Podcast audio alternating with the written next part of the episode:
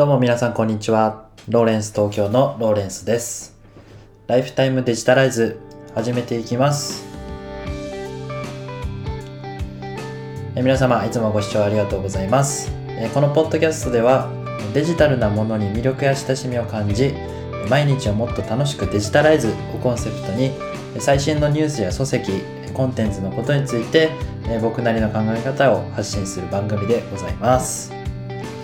今日からですね、ちょっとタイトルコールをもう少しですね、こう親しみを感じやすくて分かりやすいような内容にしてみました。ちょっとしっくりくるまでですね、えー、いろいろこう試してみながらやっていこうと思います。えー、今日もどうぞよろしくお願いいたします。え今日お伝えいたしますのは、えーと、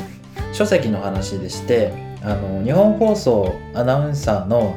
で作家の方で、えー、吉田直樹さんって方が書いた没頭力なんかつまらないを解決する技術っていう本がありまして、であのボイシーの方で配信してる J さんって方が紹介してた本で私も読んでみたんですけど、非常に面白かったので紹介したいと思います。この本はこうなんか、ま、漠然とした不安が毎日続いていて、なんかこうやる気が起きないようなみたいなことを解決するためのこうパンチのような本でして、結構衝撃を受けた内容の本でした。で今日はですね、あの皆様に、えー、一つこう投げかけたいんですけども、それは皆さんはワクワクして目が覚めて夜満ち足りて眠るっていう機会はどれくらいありますでしょうか。この本の中で心理学者の方が出てきて、であの幸せってどんなことでしょうかっていうことをこう医学的に定義しているそうなんですね。でその定義の仕方が今あの言いましたこうワクワクして目が覚めて夜満ち足りて眠れること、要はこれが、えーと、幸せであるっていうことの定義みたいなものなんですよね。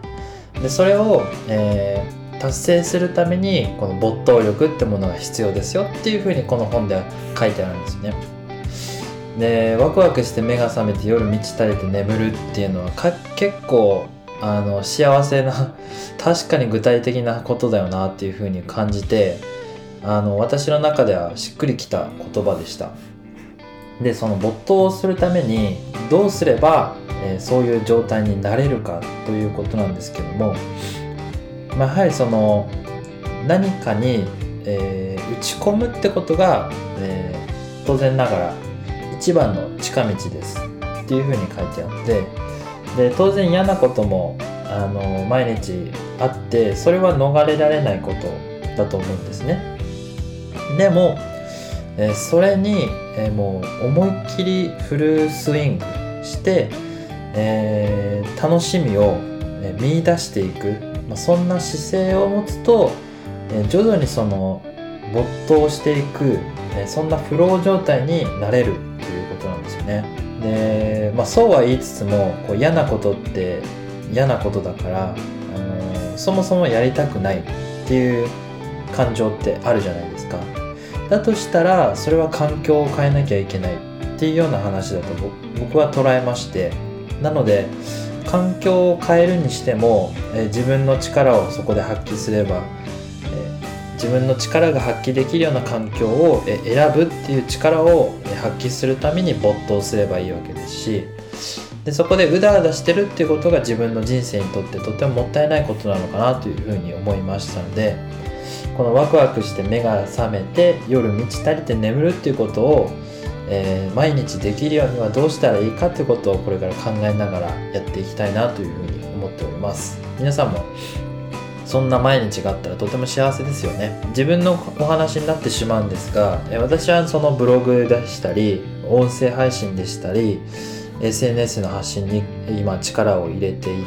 いまして、まあ、こんなことをこういろいろ毎日やってたら確かにこうもう本当に毎日楽しくて、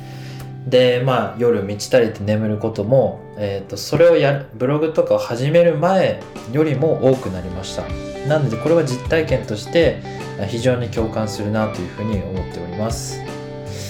ただここで、えー、注意したいことがあると思ってまして、それは、えー、最終的に自分がどんな姿になりたいのかっていうことを、えー、忘れてはいけないと思うんですよね。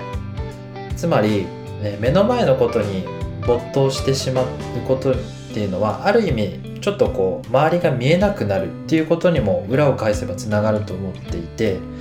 で実際私もあのそのような状況になっていたなということを、あの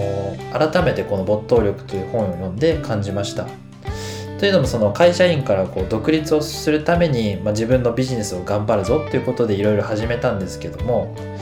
まあ、あの家族との時間が短くなってしまったり、まあ、そもそもその独立をするってことが、えーまあ、ブログとかを書くことが直結することではないので、まあ、そのウェブアプリを作ったり、まあ、そのデジタルマーケティングで新しいサービスだったり、まあ、アプリなんかをこう世にこう出して、えー、その商品を世の中に届けたいっていうところを最終目標にやっていたはずが、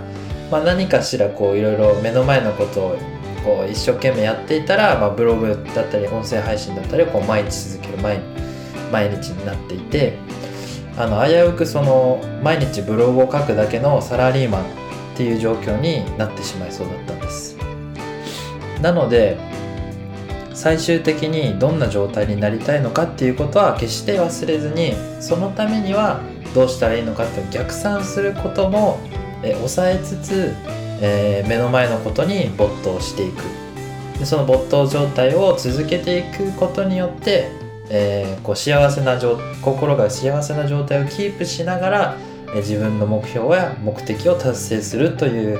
えー、毎日を過ごすことが、えー、幸せ自分にとっての幸せですし、その周りの人を、えー、幸せにできるんじゃないのかなというふうに思いました。なのでこの本を非常に読んで、これからの自分のこう取り組みですとか生活についても非常に気づく点がございましたので、あのとても良い本でしたので、ぜひ読んでいただければなというふうに思います。まあ、この番組では、えー、最新のニュースや書籍のことだったり、まあ、コンテンツのことについて、えーまあ、デジタルなものに魅力をや親しみを感じていただくっていうことを目標に発信をしております。まあ、音声マガジンライフタイムデジタラズっていう名前をしたのも、まあ、そういう目的を持ってつけましたので、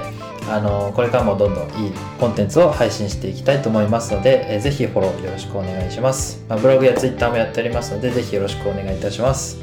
えコメントも募集中でございまして、あなたが最近便利だと思ったアプリのことについてコメントを募集しております。まあ、正直何でもコメントは構いませんので、コメントをいただけた方は エスエヌエス で紹介させていただいたり、ポッドキャストの中でも